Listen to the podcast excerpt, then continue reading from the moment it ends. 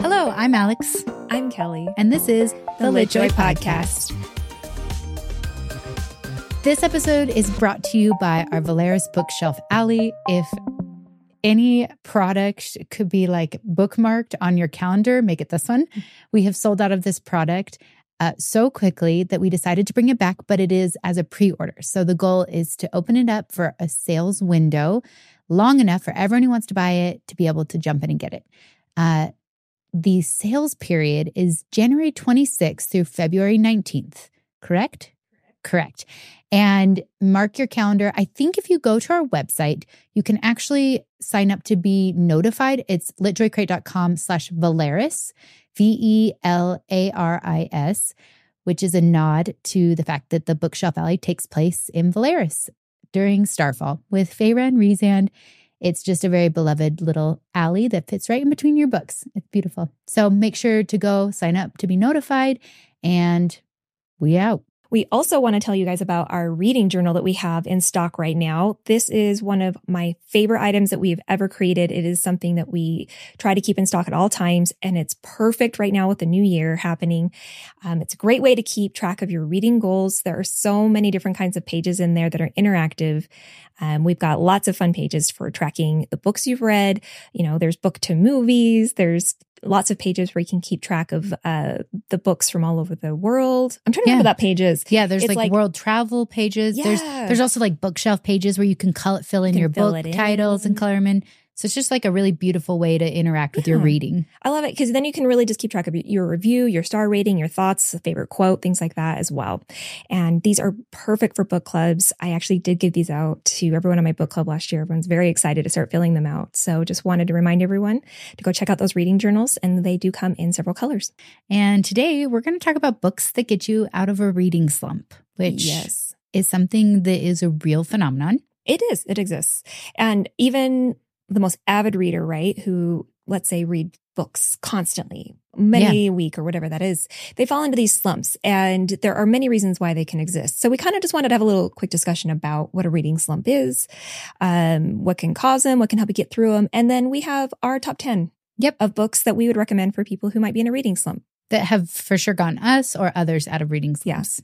Awesome. Okay, so let's talk about Kelly. What are things that have gone you into a reading slumps, like personally? Yeah. So I actually fell into one just barely, uh, December, right? Mhm. Uh, one of the reasons that I fell into that slump was there are there was a lot of big life changes that happened for me, and a lot of times if there's a lot of pressure, a big change, clearly that takes priority. Other things fall off the map, and I, for me, reading is such a lovely, solitary, almost like treat. Yeah. for me. When I have some alone time or I have a minute where I want to sneak in a read, that's like my little, oh, I earned this reward. Mhm. I don't think that's how everybody views it, but uh, in December, with everything that was going on for me, that kind of definitely took a backseat my reading. So for that, it's like big pressure, life changes, job change, things like that. Or I was reading a lot of the same genre, which is another Yeah. reason you can fall into a slump. Okay, Yep. I was reading a lot of romance. I nothing wrong with that, No. and I still thoroughly enjoy them. I think that that just sometimes you need to break it up, Mhm. right? What about you? What has caused a slump for you? Yeah. So I think usually there's a couple different times. Like I think it's it's different circumstances lead to like reading slump. But Yeah. one of them for me is when I finish just like a really immersive, awesome epic fantasy. Ugh. Like that tends to be like my favorite escapism is if I'm so engrossed in a fantasy that I don't even realize I'm reading anymore because Mhm. it's like coming to life. And when I finish one of those and I feel like nothing will fill that void. oh, um, like a or- book hangover. Yeah, it's like a book hangover can kind of like like slowly progress into a bit of a reading slump for me. yeah. Um, and then another way that I have experienced reading slumps is if I have multiple books going at once and I'm not interested in any of them. Ah. Right. So I I tend to have like two or three books that I'm reading, like Mhm. open book, like a, a hardback or paperback, and maybe two that I'm listening to. Yeah. And I kind of just decide on my mood. I know some people can't do that. They're like beginning to end one book at a time. Yes. But I am really an emotional reader.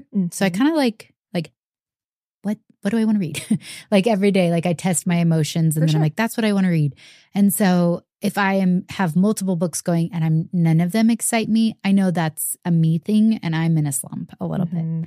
And so I think that that's one of the things that kind of gets to me. Yeah. And that reminded me of another one for me as well, which is reading a book I don't like. Yeah. Now, normally I would just say put the book down. You know, maybe you gave it 50 or 100 pages, you didn't like it. But um, because I'm in a book club, I run a book club. We've talked about this. Mhm. Sometimes I feel like I have to read it, you know, uh, because I want to be there for discussion and show up, whether I liked it or not. And so I find myself dragging my feet sometimes when it's a book I'm not loving, um, but still feel like I need or want to finish. Yeah. And then after that, it kind of almost feels like I need a break because I need That to shake so it off. much work. Yeah, to Yes. shake it off. But those are like some of the the things we've experienced at least, you know, just too many books or not reading the right one or you read a real heavy one, like you were saying. I think we read a what was it? Like Anna Karenina. we read like a Russian classic. It really Yeah. was. I'm like, there's some people where their jam is Russian classics. Yes. Bless their hearts. They can be. I can't do it. They're arduous. Is that a word? Arduous? I think it is. Yeah. Yeah. I like they just they it's a very Russian style of writing. I feel like Russians have an endurance Yes. as a culture Endurance with misery. and long-windedness. I like and I thought I thought Joe Wright's Anna Karenina was beautiful. Oh, yeah. But watching that film I'm like, yes, this was just as depressing as the book. yes. and then War and Peace. Wait, was it War and Peace that had Lily um, James in it? In the short, that was a TV series. oh, yes. I think that was right. Gorgeous. Also, really freaking depressing. Tolstoy. Yeah, Just Tolstoy's not, you know, for the happiness boost. We will not recommend Tolstoy to get you out of a reading slump. That's a great way to put it. But I'm also like, there's a There There's- is a place and a time for there's Tolstoy. like a sense of accomplishment too when you like get through a book that you didn't love. I always feel guilty when I'm in a reading slump and I don't love the books that I'm reading because I'm just like, I feel like I know someone put their heart and soul into it. yeah. So I'm like, there are many books that I read where I'm like, this is not my favorite book because I think that favorite means it's only a few, right? Yeah. And so I always feel guilty that I don't love every single book I pick up. I always feel guilty when I read a book when I'm in a slump and I give it a bad rating Yeah. because I know it was not the right place, not the right time, not Yeah. the right season, whatever it is. Um, so a lot of times, if I can do it, I will try to go back and reread Yeah. it to determine, like, okay, did I really feel this way about this book, or was it Mhm. was it a me thing? Was I in a bad place? Might be a me thing. It's true. I know. And also, sometimes book club discussions make it so much better. yeah, Uh, like a book that you read in a reading slump. One thing I love about book club is you it forces you to get through the book, and then you go and you talk with everyone about it, and then you see what other people loved about it. Like Yeah. I read A Gentleman in Moscow, and I, it was it was maybe like a like a four star for me. I, I loved it. It was enjoyable. I thought it was interesting.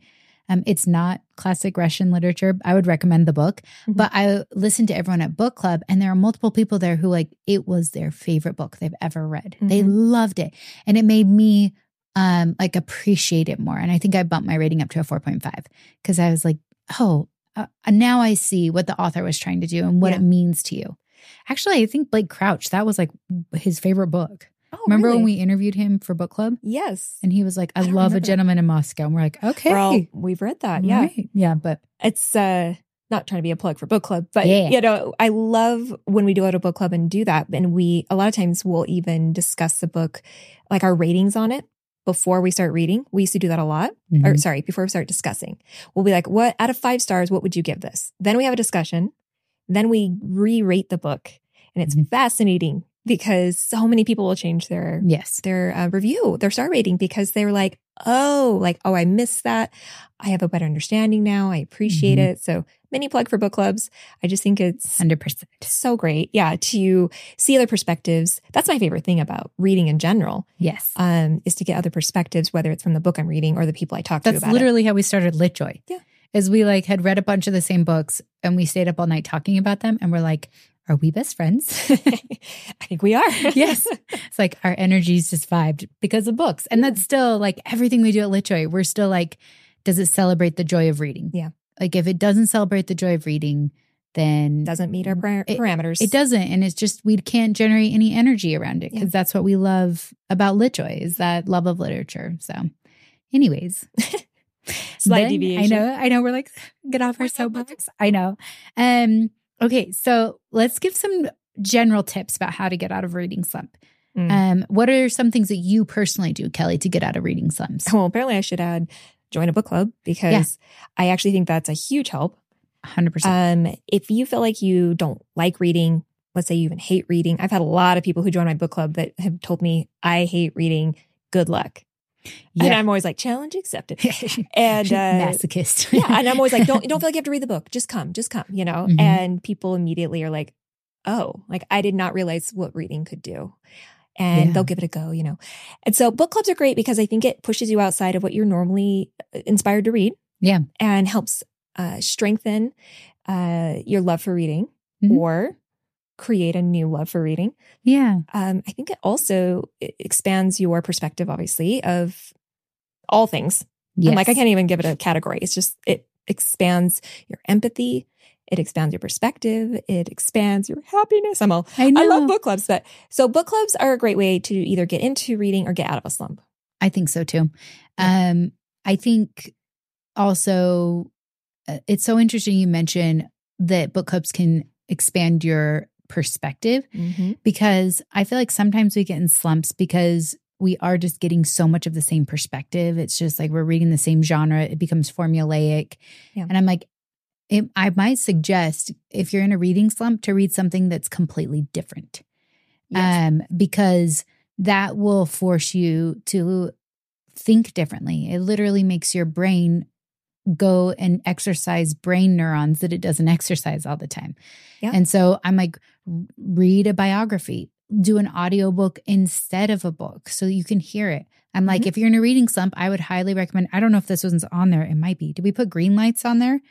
I'm like, one Okay. book that got me right out of a reading slump was Green Lights. I listened to it. It's Matthew McConaughey. He narrates his own book. I'm all he takes you on a journey. Hmm. It's a great way to get you out of a slump because um, he's an interesting person, and I didn't. Ex- I was surprised by like the depth and and the storytelling skill he had, and it felt much more like uh, it was like a memoir, but also like a story, yeah. like a almost like a modern fairy tale is kind of how it felt. That sounds like Matthew. Uh huh. It was a very interesting book. So I'm like, I would change up the genre and I would change up the the method that you're you're engaging with the work. Instead of doing an audiobook, pick up a Mhm. book in hand. Instead of doing a book in hand, maybe do a graphic novel, you know, something like that. Yes. I'd never gotten into graphic novels until recently. I uh, the uh, worldwide phenomenon uh, Lore Olympic Yes. Lore Olympus books. Uh, it's by Rachel. Can't remember her last name, but they're graphic novels about oh, the they're gods. so pretty. they're I love them, but I love any mythological the- retelling the- and, yeah, mythology. and it's a Hades and Persephone focus, which is again something I've always loved since college. Um, so that's another great way to get out. I that actually helped me last year when I got in a slump. I just was like, I'm going to try this graphic novel. I've never tried them. Oh Such a delight. Like an Yeah. adult graphic novel is so much fun. Would you recommend what age you re- would you recommend them to? Because Liam was just telling me yesterday. He was like, "I'm so into mythology right now because they're learning Yes. about in school, and he's loved it." And Liam is like one of those kids where only two things in world the world light him up, and it's like sports and girls. yeah. And so he's like, "I love mythology," and we're Okay. like, "Okay, we got to buy him some stuff." So like, would you recommend them for Liam?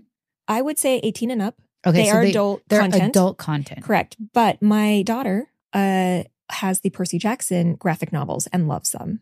Oh, they did all of them in graphic novels. Not Yes, actually, they do have all of them except the new book that just came out. the just okay. Yes, I believe they do. So she has all five and loves those. So Okay. I know he's probably familiar with it, but the it, there's just something different in your brain when it reads like a comic, right? totally. And you actually have to fill in the blanks almost in a lot of ways because the Mhm. words are so limited. hmm So that's my suggestion probably for him. And that is obviously kid friendly. So Perfect. Yeah. So another way to get out of a slump is kind of like we're talking about. You read shorter books. If you want to try to like get through the slump and not just stop reading, maybe try something like a graphic novel or something shorter that you feel accomplished when you finished it. So maybe it's just like a little novella or just a quick read. Yeah, actually, I've totally done that. So I was in a bit of a reading slump um, the beginning, like early last year. And um, I actually went and read like three novellas back to back that were novellas all related to series I had already read. So I was like revisiting characters I loved. And um and I feel like it just snapped me right out of it. Mm. Because I was like, I just needed I felt like pressure with my my reading goal. I don't know if you said like a number reading goal, Yeah. but I was like five books behind because I had read a huge book that had kind of put me behind. And then I was in a bit of a slump and just checking those three off of my reading list made me feel like right back in it. And I felt Yeah. way better, you know, like, and it's so interesting how reading goals can sometimes be the reason you get in a reading slump. Yeah. Because you feel like you can't reach that number. And so I've actually seen a lot of people on our to be read Instagram who are like, I'm not doing a number goal. Mm. I'm just setting like a goal to read a couple books outside of my genre Yeah. or that kind of a thing. So Yeah, I know there's a little bit of I don't know if controversy. What am I trying to say? There's just a debate about like reading goals, I think, mhm. about what's the right one. And I'm all this is purely personal. You know, what motivates Mhm. you to read? End of story. It's kind of how I feel about it, whether it's you're intuitively reading with what you feel that day, or I'm just gonna read one book from every genre. I'm gonna start a book club, like whatever it is, happy that you're doing it. yeah. But for me, I need a goal too, like a number to Mhm. kind of keep me motivated because I'm I'm that person. It's like I want to hit the check mark. I read it. I'm meeting my goal. Like oh, yes. that motivates me, right? yes. I missed it by one book this year. I was so mad. I tried Oh. desperately to hit my goal, but I I, I hit the slump because there was some personal things going on. Just couldn't get to it, and I was Mhm. like, set that set that off to sea. It's fine. it's oh, gone. Oh yeah. I'm like, I made my goal this year, but I missed my goal, 2022 goal by two books. Mhm. And then the year before that, I went three books over. This last year, I set my goal at 30 instead of 50, and I read 46. So I'm like, what the hell? But the year before that, I could only get 30 done. And so that's why I set my goal down. I'm like, Oh yeah. it's like you can't, you think that there's a consistency to life, but life tells the only thing that's consistent is that it's, uh, always different. yeah. Yes, it's always changing. So I'm like, reading goals, if they're not helping you love reading, and then Yeah. it's totally fine to change the goal, Yeah. even mid year, whatever it is. Like it's fine to pivot in your reading journey, in your reading life, you know? Yeah. And that's exactly how I feel about it too is just pick what works for you, whatever that goal looks like. Because right now everyone's setting these goals, especially in our community with the bookish world. And there are a lot of people who have feelings about it. And Yeah. I'm just like, whatever keeps you reading is all I care about because that's what's important for me and our community and what we love to talk about. And yeah, like two years ago, I think my reading goal was like 20 books, honestly. Like I was so busy, I couldn't read. It was crazy. And then, yeah, this last year was like 50 books, you know? So Yeah. It's fine. Oh, so you read 48 books? 49. I'm like, that's great. Can you believe it? That's great. I mean, there have been years where I've read like closer to 60 books, but I also was like, didn't have a job and was just like nursing my baby all day. So I'm like, there's seasons of reading too. Totally. So I'm like, just give yourself a little grace. That's another thing to get you out of reading slump. So, And which reminds me of another one, which is what you've kind of mentioned. So my husband, who listens to audiobooks almost obsessively, um, he he does audiobooks.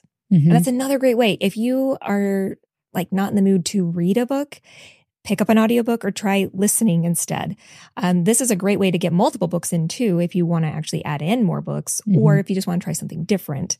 Um, he listens to hundreds of books. Like he's just constantly going through them that way. But that's how his brain works. He has actually a very hard time sitting down with a physical book Mhm. and reading it. Like he's so impatient to do that.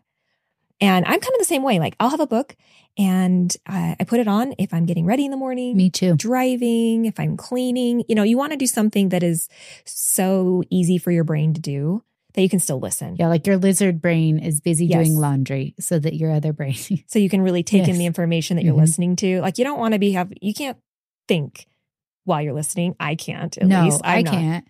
Can't. like I could never work at my computer and listen to an audiobook. So yeah, that makes sense. It's perfect. And it's a great way to pass the time, just like putting on my makeup or vacuuming with my earbuds in. And Mhm. uh, it's a great tip, just like for people who are like, I don't have time. I'm all, well, could utilize a little more of your time Yes. if you just get it on your phone.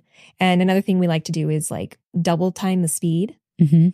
I don't know why, but the audiobook readers are incredible. But when they read, they read so slow. Yeah. They're like, even the most avid of readers Yes. get into a reading. So I'm like, slump. double time that shiz and get that book going. I hope actually, as a there's like a podcast moment, you can double time us too. Actually, when we listen to the podcast back, I Yeah. always double time it because I'm No like, I gotta get through this shit. No judgment. I was like, and it's not that we feel like we're talking slowly. I think it's just people talk slower when they're in communication and listening Yeah. than if you're only listening to somebody else's conversation. Mhm. And so I have found myself even on Netflix being like, I wish this could be faster. And then they added the speed up version, but it looks really weird because they're like moving fast. Oh my gosh. And so I'm like, so if you need, if you only have 30 minutes to be with us, like speed them up. Yeah. And, and, you know, that totally makes sense. Yeah. Okay. Let's jump into the titles that we love. I love these. Um, we both kind of collectively came up with a list of what we feel like is the best reading slump books, books to get you out of that Yeah. reading slump. Okay. And there's so many more. I think Oh, we just yeah. kind of picked the top. We only have a certain amount of time. that just like bubbled up to our brains Yes. of the books that we've read. But Yeah. yeah, there's so many great ones. And oh, I forgot to mention. I don't know if we mentioned about rereading an old favorite. Oh, yeah. Something I do if I am in a reading slump, I've gone back to a few old favorites. I've reread ACOTAR and Throne of Glass multiple times. I've reread Harry Potter multiple times. It's kind of like palate cleansing, I feel like, to reread an old favorite. It reminds me of when you just want to relax and you are ready for something to watch and you just put Mhm. on an old movie that you've seen a bunch. Yeah. Outlander is like a palate cleansing movie. Yes. Uh, Modern Family or Parks and Rec for me. Yes. I still love new. I watch New Girl still all the New time. New Girl's fantastic. Um, and weirdly, I just I binge watch the Twilight series sometimes. At I least need- once a year. when I need like a good laugh, or I just need to do a bunch of things and not know what's playing in the background. part is, is that when you say if you need a good laugh, I do. it's like nothing about those shows is comedy. but it's comedy gold. There's but so it's many. golden. Just when she's like, "Wow, you have a lot of music," and I just Hang on, Spider Monkey. Yeah. okay. I just immediately go to the the bad lip readings. The- Yeah. oh my gosh, they're so good for Twilight. The Twilight ones are the best that are out there. Yeah, it's It- great. Hunger Games is pretty close, but like Hunger Games quality of movie, I feel like is just different. Yeah. We watch Pride and Prejudice all the time. Like Oh, that's one of our favorite movies. So it's the same with a book. Like if you're like, oh, nothing is hitting like hitting for me right now, like picking up an old favorite. Yes. It's just to remind you of like, okay, this is what a good book feels like for me. Yeah. And then great. you're like, "Oh, I remember why I love reading." okay. Okay, book number one. So we're going to dive into our list of books to grab if you're Okay. in a slump. And I mentioned um, rereading an old favorite because the first book is one that I've read multiple times, which is The Invisible Life of Addie LaRue by V.E. Schwab. We wanted to interrupt this podcast to tell you about a very important event that is happening at Oh litjoycrate.com. my gosh, tell us. I know. On on February 21st, Lunacorns will get early access to the Vampire Academy collector's edition box set. So this box set is gorgeous. It has features we've never done before, which we always try and do something a little special, but this one is pretty epic. Um, it drops on February 21st to Lunacorns and it Mhm. opens to the public on the 22nd. And if you're like, Alix, what's a Lunacorn? I can tell you. a Lunacorn is our nickname for our membership group. Our membership group is a group of readers just like you, but they come back to LitJoy and get extra perks. So they have early access, Mhm. there's Lunacorn exclusive items, Mhm. there's extra Lunacorn discounts, and we have a, a Facebook membership group where we do lives and we reveal product ahead of time, where we ask a bunch of questions or feedback on what product we want or they want us to do. So it's kind of just like this really cool book club, nerdy book club Yeah. that we have at LitJoy. So make sure to check out our Lunacorns membership. It's titled membership at the top of our website. And if you're just here for Vampire Academy, it opens to the public on the 22nd. So Oh, so excited for that. yes, me too. I've read Yes. this probably three times. I don't know why. I am so drawn to this book.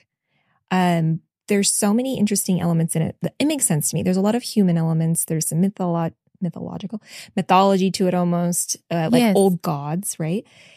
But um, I'm all. How would you summarize this book, so Alix? the line, the like pitch line is what is a person if not the marks they leave behind? And essentially, there is a girl uh, in the book who she makes a deal. Uh, she's um, lives in France in the 1700s, and life is just not always great for women back then. I don't know if you knew that. Spoiler. Historically, women have been uh, pretty much sold as property. So she's in a situation Mhm. where she, really early in the book, you learn this. She's betrothed, essentially, or is going to be forced to be married. And she doesn't want this life, but it feels like the only option for her is to have this life. And so she makes a deal with the devil, we'll say. Uh, yeah, it's basically what it is. to um not live that life Yeah. but to live many lives and she uh is invisible She becomes like almost immortal, correct but people forget her as soon as she's not in their line of sight mhm. and it's like meeting them for the first time so that And was the deal with the devil, right? She Mhm. can live all these lives and be who she wants and be independent and do whatever she feels like, basically. right But the flip side is second she's out of their sight, they completely forget about her. and the reason why i think this gets you out of a reading slump is because it's one of those books that force you to ask yourself like what would i do would i live Yes. in 1700 France and marry a person I'm not in love with and just live the life where everything is predictable. She could see from beginning to end what her life would look like. Mhm. Or do you want to live the life of, you know, the ability to experience, you know, endless things, but to never have that close That- intimacy Yeah, with a deep person. connection. Right. And this book, it spans 300 years, if I remember right, like quite a long time. And it's her experiences throughout life. And what's interesting is the, or the old god that made the deal with her, with Addie, uh, kind of keeps popping in and out of her life. Like he Mhm. finds her and he's like in a human form. And they have this really interesting relationship Yeah. because it's the only person in her life who remembers her Right. that she can have a connection with. But I mean, he's the devil, basically. He's toxic. He's not great. Um, but they do have a, a very interesting, convoluted it like relationship. borderlines on romantic. yeah. Like there's like Oh, a for sure. fascination with one another. But I think he's literally trying to like lull her to be with him in a sense and and try to tempt her to leave the life that she's asked for, basically. yes. Um, but this book, it's so fascinating. I think there's just so much humanity in it too, because Yeah. then she meets somebody else who actually remembers her. It's fun. It's it's.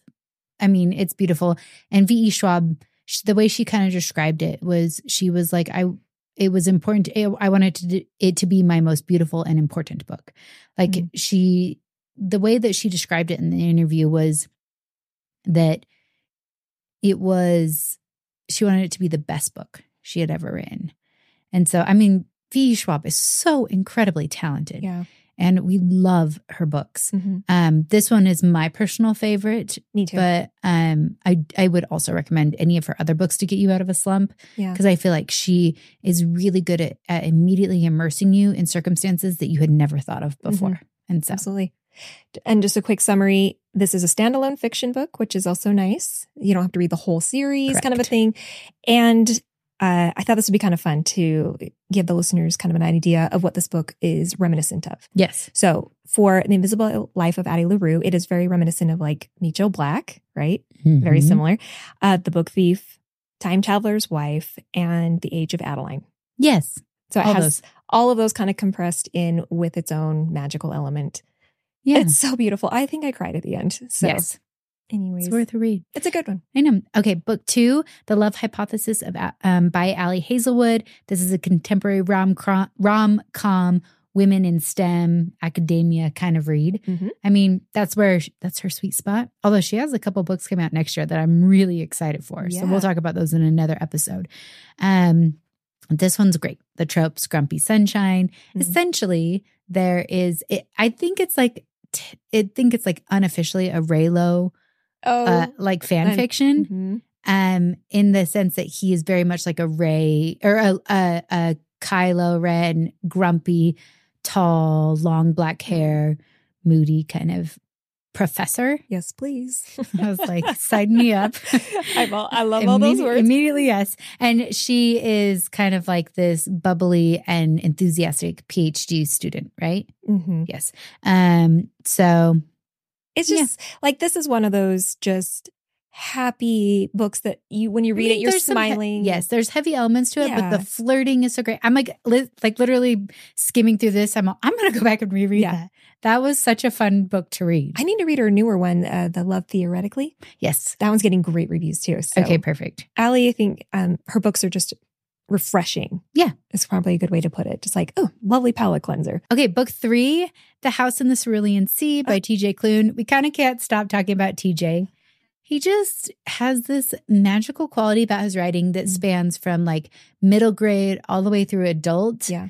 Always has this really like deep heart feel to all of them. Yes. You just know that the character, it like you can, there's this undercurrent of love in every one of his books. There's like love, kindness, and just treating people uh, the way you want to be treated. Yes. There's, and I, I'm going to read this line uh, about it because I think it's perfect to kind of give you a quick idea of what it's like.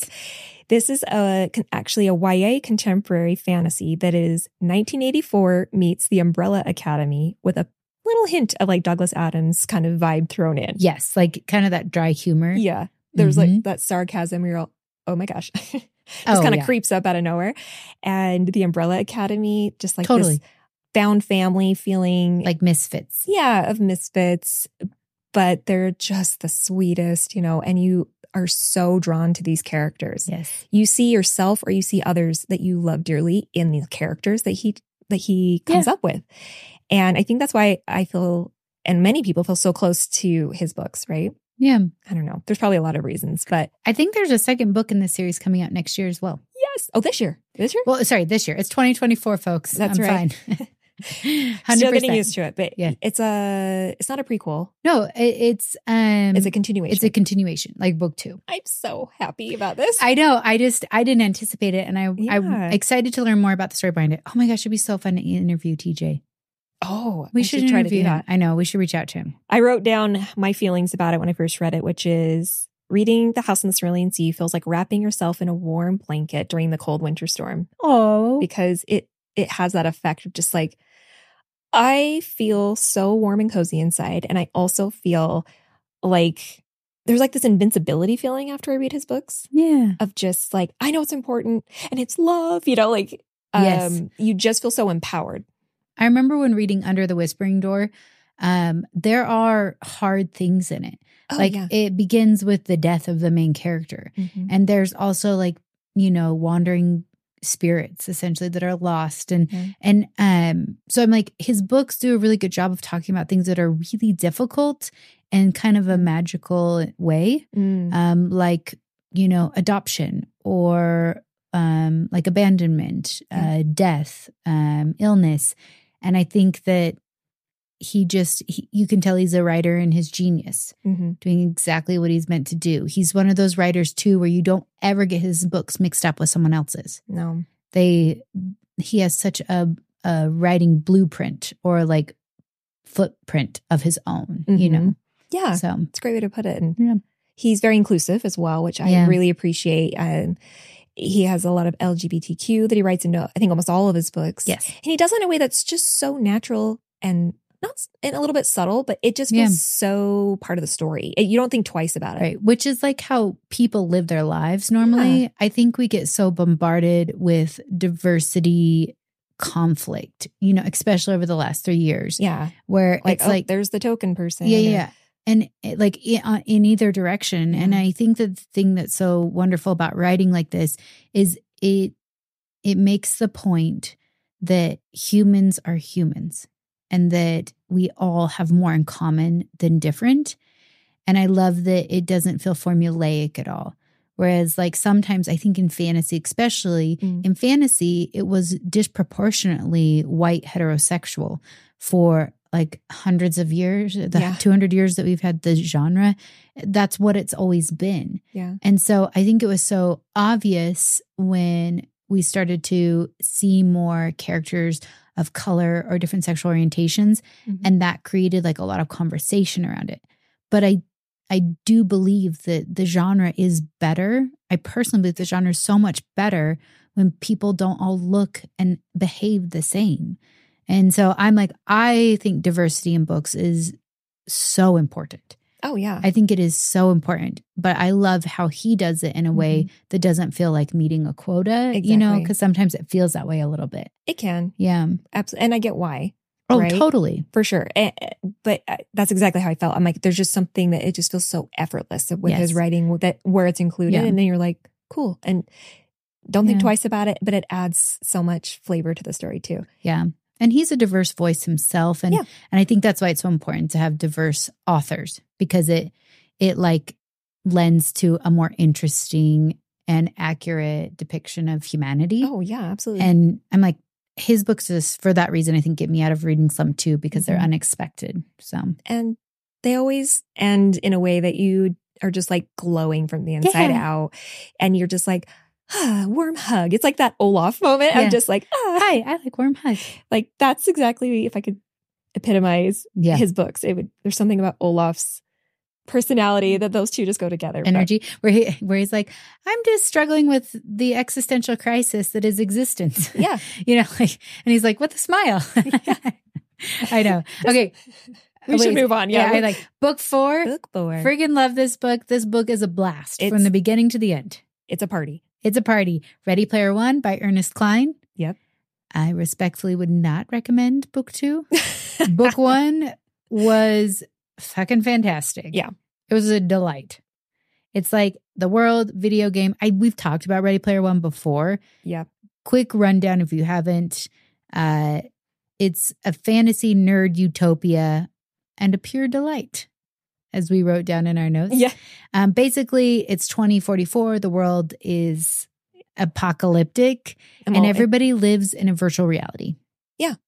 Well, we talked about this before. They live in the stacks, you know, which Yep. is these like mobile homes just stacked like a mile high, basically. Like the world is so uh full, like Yeah. overpopulated basically. And so and everyone feels pretty miserable. It's like pretty gray life. So everyone lives in the virtual reality Yeah. instead. And so they're playing this game, which is basically like the 1980s on crack in the game. It totally is. It's amazing. Uh, it's so much fun. And there are way more Easter eggs than I could ever pick up on Mhm. because I think somebody actually did list them all out. And It's just like Ernest Cline was a person who Yeah. was like, I peaked in the 80s and we're going to write about it. Like, it, or not even peaked. It was like, that was like his obsession. I think Yeah. he- when he sold this book, he bought like, what's the car in, um, oh, Back to the Future. yeah, I keep wanting to say the Mandalorian. Me too. But I'm like, that, I don't think that's, it's the DeLorean. Thank you. DeLorean. The DeLorean. Um, he like purchased the car from the film. Like he loves the 80s. Yes. And this book was like where he funneled all of his passion and creativity. Yes. And it's just like, it's like eating a full bag of Dorito chips. It's just like a blast the whole way through. Good way to put it. You know what I mean? So I'm like, highly recommend. it's an indulgence, and I, you don't have to love the 80s. You don't even have to love video games to love this book. totally. You will just enjoy the journey that you go on. And it's got a really fun ending as well. And we, it's not a standalone now, but it was for quite some time. He released the second book, what we're talked about, and we read it, and it was fun. But I kind of feel like you just really need to read the first book. Yeah. Yeah. Politely Yeah. decline reading the second. Decline.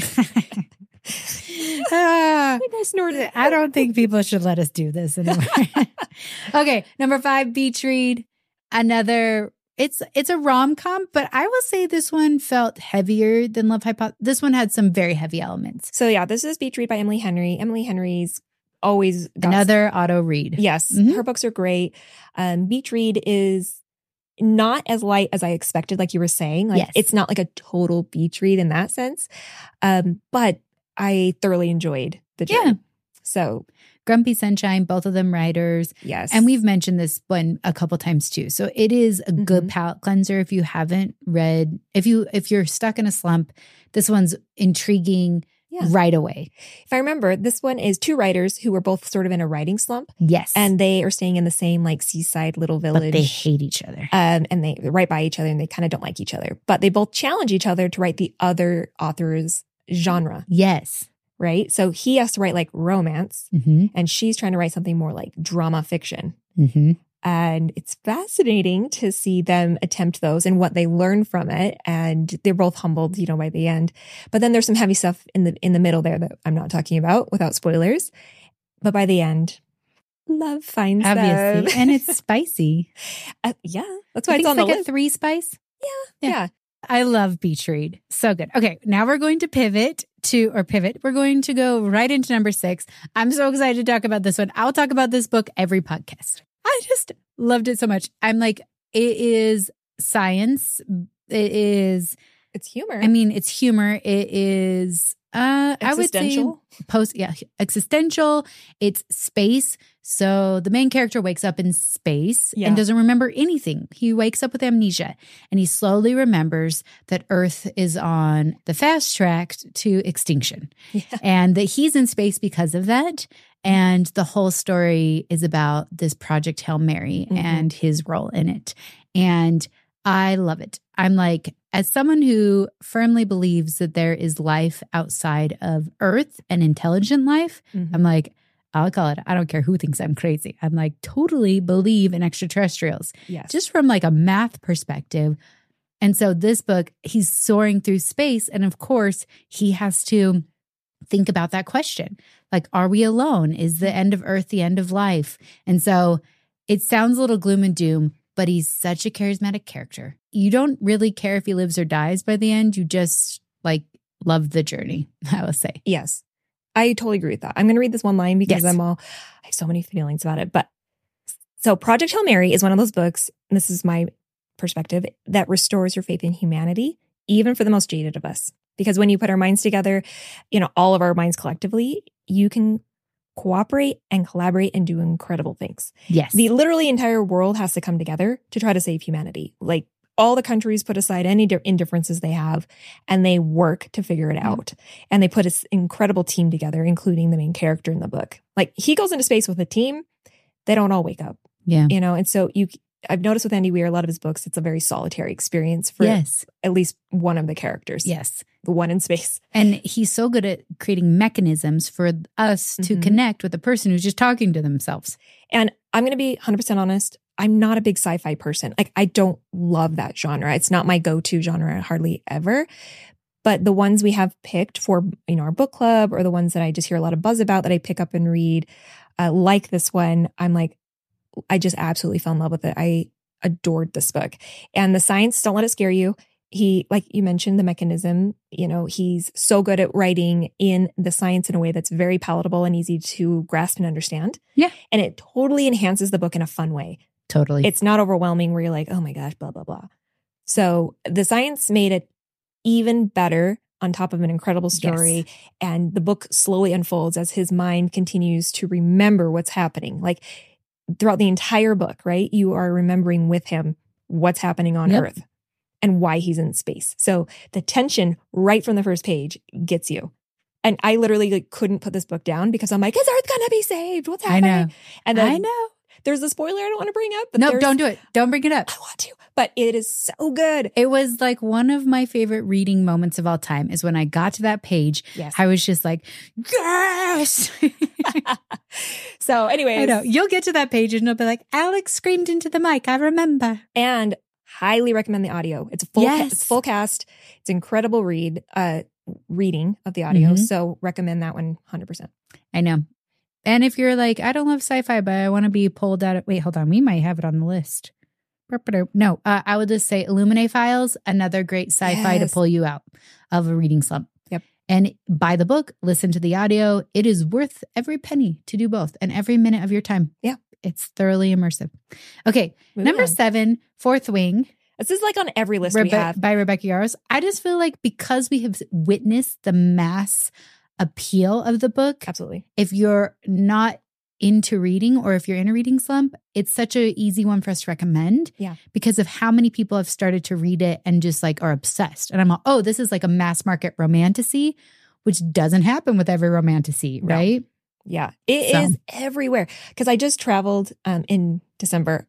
Every single airport, everywhere I went, Yes. it was there. I was in Singapore and it was there. Yeah. it, it just happened so quickly. I feel Yes. like we're used to like a slower get going, but right. she debuted with this last year and it blew up within six months. So it was very quick. Yes. You know, Iron Flame, book two's already come out. Also Which, fun. by the way, Iron Flame, uh, you'll hear a lot of buzz about people being like really disappointed in the ending. And I'm like, I think I have a theory on that. And let me know your thoughts, Kelly. I thought that the ending was very, well, not very, I, I predicted the ending of that book like by halfway through the book. Mm. Where I was like, oh, this thing is going to happen to either this character or this character. And that's what's going to have to be the thing they overcome in the next book Yeah. because it's a five book series. Yep. I felt like Rebecca, like, totally. d- she delivered the promise of the premise that it is a romantasy, Mhm. that it is a fantasy. And oftentimes in fantasy novels, obstacles like the one at the end of book two are very common because you Yeah. have to keep it going for five books. Yeah, yeah. So you can't just have him like have a happy ending at the end of book two. And so I thought she did a great job of upping the stakes. I just am like, we'll defend the end because I thought it was a great way to end book two. I agree. I agree. I thoroughly enjoyed the second book. Mm-hmm. I didn't see that exact thing coming Yeah. that you're talking about, but a lot of people were really upset by the end. But I think you and I have just read so many fantasies right? that we like know there's a certain cadence Yes, and predictability about certain things. And when we knew it was going to be five books, we're like, they're going to be, there's going to be pulling together, coming back. There's going to be obstacles to over. Like, yeah, it makes sense. totally All of book three is probably going to be a shit show for all the characters because, of the drama at the end Yeah. of book two. yeah, like, which is kind of the point because like you want to come back right i loved fourth wing uh, and i loved iron flame Yeah. i thought they were just very um palatable Yeah. fun books to read and even if you don't understand all of the intricacies of a magic system that's why it's romantasy Mhm. because it's really about the relationship between those Yeah. characters and so i think that i love that it's a simpler fantasy for the mass appeal that it can Yes. get more people into reading similar to how twilight did yeah. and Sarah J. Maas in some ways. I feel like her writing sometimes goes more into fantasy than romance, and that can be a little bit polarizing. Mhm. I personally live in that zone. I love it. I love it so much. Um, but I do love that Rebecca was like, reading's cool. Like, let me show you with this very immersive, fun experience. Exactly. And this is the only book that we're recommending that's like a part of a big series because normally I wouldn't. But it's exactly what you said, which is that it just appeals to so many people because it, there's so many fun moments Yep. in this story. So don't expect it to like completely change your life or anything, but it's going to make you, Expect to pick it up and not put it down. yes, Book eight. yes. Okay. It is A Good Girl's Guide to Murder by Holly Jackson. Again, not my typical genre. Yeah. To read, you know, this is a, a YA mystery thriller. Yes. And I think that I struggle with this genre because it feels so predictable a lot of the time, or, you know, there's always people who try to guess the ending.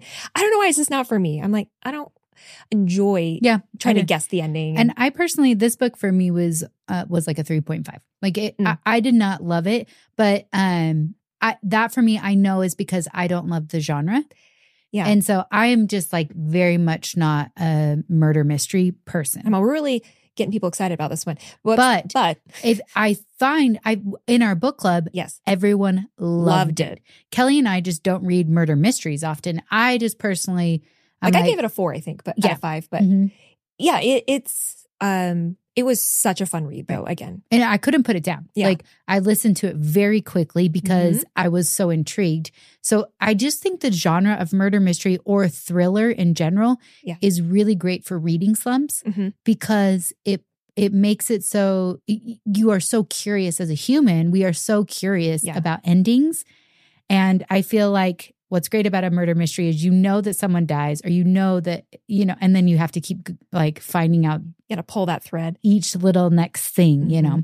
So, Mm-hmm. And I specifically recommended this one for a murder mystery for those who don't always love the genre because Yes. it's too intense correct. or like the content is you know uh trigger warnings or it's just you don't want something that's going to keep you up at night in that way. Yes, it wasn't like serial killer scary. Yeah, yeah. So it's lighter in the sense of the content of the mystery and the murder mystery Mhm. a bit. Um, but it's still going to want to keep you up because you're going to want to know how it ends. Yes. So in that way, it was a great read. And again, seeing our book club react to it, everyone was just in love with this. They loved it. And there are, I apologize because this is also part of a series. I forgot. Um, there are two more in the in the series, but you don't have to read them. Right. They're they all could be standalones, but Yeah. they kind of build on each other if you want them, Yeah. if you wanted to read them all. Yeah. So- I also really did love The Silent Patient for a more adult Mm. version of a thriller. That's a really great one to bring you out of a reading slump. That one's fascinating. Wow. Okay, I'm all gonna. right. jump now, right into nine. Talk about your favorite. I know. I kind of forgot that we were going to be talking about it. So, Lore Olympus, the graphic novel series by Rachel Smythe. That, I believe say it. sure. And so this is it's beautiful. It's super unique. Um, it- is five star for me in the sense that the art obviously is gorgeous. Yes. I love it. It's obviously going to be kind of cartoon. That's the point of the graphic oh yeah, novel. it's it's like graphic illustration. But, like, yeah. Each of the gods and goddesses that she's representing in the books has like a different color to them, and that's how you keep them straight. Mhm. Um, and again, it's it's like the main focus is Persephone and Hades. Love their story, but you get all the gods and goddesses and demigods and all these little characters that fulfill all the rest of the pages and enrich the story. And because it's a graphic novel, they're short. I can read one of the books. Let's say they're 300 pages, hour or less. Right? I'm done in like an hour, and I'm like, read a book. Yep. Great, check it off.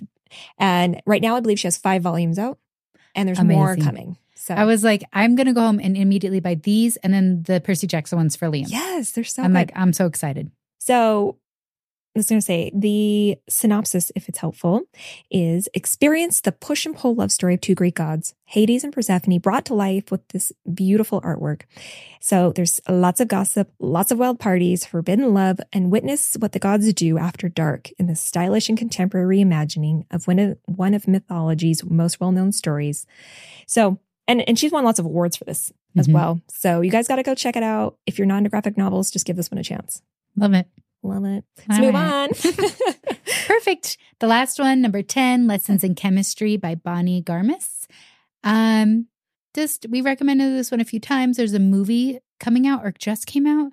Um yeah, that's it. and this is a book that I think is just near and dear to our heart. Mhm. Um, and for sure it it came at a time when um I think we both kind of were in a bit of a reading slump. And so it was unexpected and really beautiful read by Mhm. uh it was Bonnie's debut novel novel. Um, and I believe she's in her 60s. I'm not sure. 50s or 60s. I can't remember. I saw an interview with her and she is kind of a, you know, not a, a she's not a young writer. And yes, for being this- a debut and author. I feel like her wisdom was so clear in this book. Mhm. So this book is about a woman who uh, imagine if all men took women seriously. Uh, it's, Basically, a- it's about a woman who essentially gets kicked out of her. She is a brilliant scientist, Yeah. and because of you know the sexism that is the 1960s, she gets kicked out of her program when her uh, husband is no longer in the picture. Yeah. so it's also in the program. Yeah, and so it's it is heartfelt. She empowers women around her through a TV program where Yeah. she teaches women how to cook with scientific terms. yeah. She it's fantastic. her science and chemistry and all of that, and and uses it in cooking yes. and teaches in a way that's so unique that people are so drawn to, and women continually flock to sit in um, on her recordings. Yes. and it just keeps growing and growing and growing and becomes this huge phenomenon and the men actually start getting nervous like oh she's got too much power basically that she's influencing all these women in their homes As is always the case. yeah so it is it's frustrating in that sense Yes. but it's so good it's a great one I think we recommended this on our book club books. It's a great one for book club reads. yes It is highly recommended. I think what I loved about this book, this is more just a personal note. I have met that friction Mhm. th- for my whole life. I, from the moment I was very young, I remember how uncomfortable I made men around me. Um, and I grew up in kind of a traditional culture, so that could have been a part of it. But I still feel how uncomfortable I make some men around me. I tend to surround myself with men who are very much like uh, who very much believe in gender equality. Yeah. And like that's who I welcome into my life. But I I can just witness through this book. I had such like I could empathize so much with her because I think that women with strong voices were really of the first generation where it's like politically incorrect to be sexist, Mm. but also there's still this residue of that sexism Mhm. that it is like this current uh, undercurrent Yeah. in interactions and um i mean we've just we've had men that we don't know who like there was a man who was trying to sell us insurance for our company and he was like we told it was the first time he met us and he was like i'm just so proud of you girls and i remember you and me being like ew gross do you not and he's not trying to be unkind he just didn't know any better. And you still are responsible for things that you don't know any better. Mm. And so I think that there's a lot of moments in here where there's varying degrees of like these men treating her different because she's a woman. And some of them are just blatantly sexist, but some of them are just saying things like, that's so cute. Yeah. and they don't realize how patronizing that is. Yeah. And so I loved this book because I was like, it ignited in me like a fire, like a familiar fire. Mhm. And then it also was like so great to talk about with other people Mm. and their experience because I know some people in book club are like, I've never had an experience like that. And I'm like, "Mm, congratulations. Because like, lucky one. I know, it's like, lucky you. I was like, that happened to me like my whole life. Yeah. And so, um, Definitely the- the different situations you put yourself in increase those interactions, Yeah. right? And I think you and I, being women business owners, we tend to increase our experience working with men in different different worlds and different, Yes. you know and, and so we've definitely had some interesting experiences and and can kind of relate to what's going on to the character in this Yeah. book because in this is like based in the 60s basically when they like had zero rights and they were the bottom of the barrel for giving them any kind of jobs and pay and it's just so frustrating in that sense Yes. and what i love about elizabeth zott the main character is that she is i believe she's autistic yes. um and so for her she's just like that isn't fair that doesn't make sense that shouldn't be the way it is She says the thing that is the right thing to say exactly because she doesn't subscribe to societal pressure or Mm-hmm. norms. so she's standing up for what she's like that doesn't make any sense that's not fair She's like, logically, women are not dumber than men. yeah And they're like, oh, sweetie. yeah and so it's just her perseverance in doing in her mind in in a mind too what's right yes. and what's fair for both sexes Yeah. Even down to how she treats her dog remember is it 30 Yes. what's his name uh, oh 60 63 Yeah. and i'm trying to remember why she names him 63 but she taught her dog 600 words Yes. and she's like don't limit people or dogs like they can do it you just got to give them the chance Yes. I think she was a wonderful character, wonderful story, and definitely got me out of a reading slump. So, Yeah. okay well see? that's our top 10 list of books that we wanted to tell you guys about to help get you out of a reading slump. And they've helped us get out of Yeah. reading slumps and wonderful books recommend for all kinds of occasions. But, Yeah. anyways, And if this, there's a little social clip from this, it'll go on Instagram, I'm sure. Okay. I'm like, tell us what books got you out of reading slumps. oh, so I'm like, we'd love to read some of those too. Yeah. Yeah. All right. Thank you for listening. All right, reader. Thank you for listening to the LitJoy podcast. Make sure to rate and review us. And like a good book, don't forget to recommend us to your friends.